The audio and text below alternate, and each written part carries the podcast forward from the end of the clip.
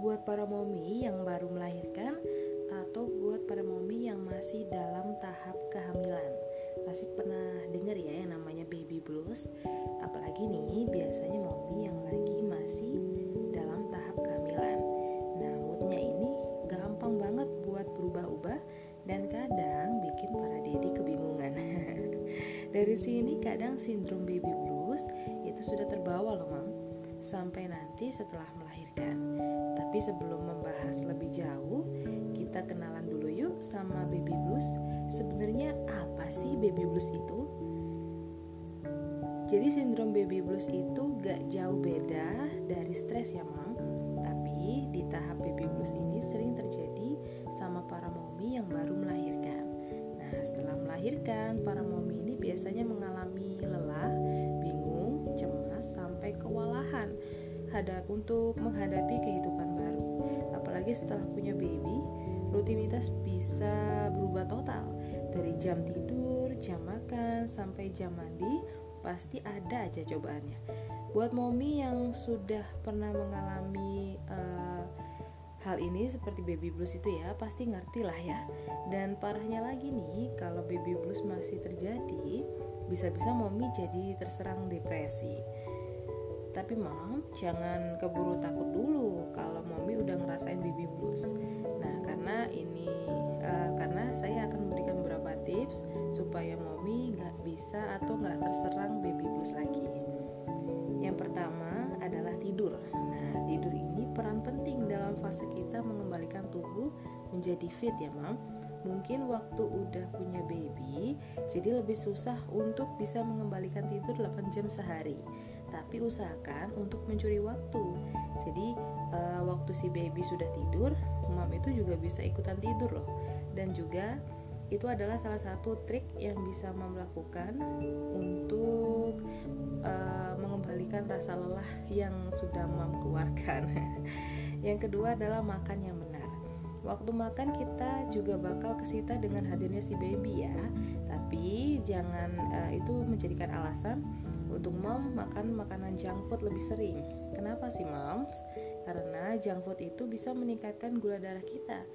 Jadi nggak mau kan ya waktu di kita repot-repotnya untuk ngurus baby, tapi mom malah sakit gitu kan.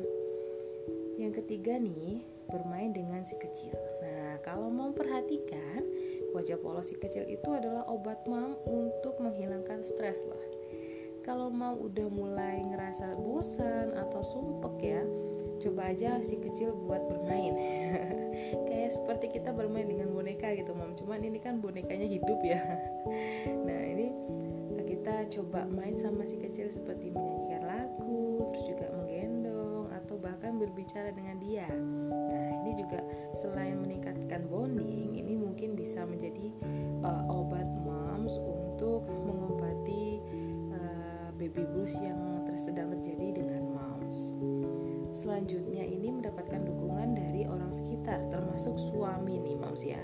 Ini sangat penting karena bagaimanapun juga moms itu nggak bisa ngelakuin semuanya tuh sendiri.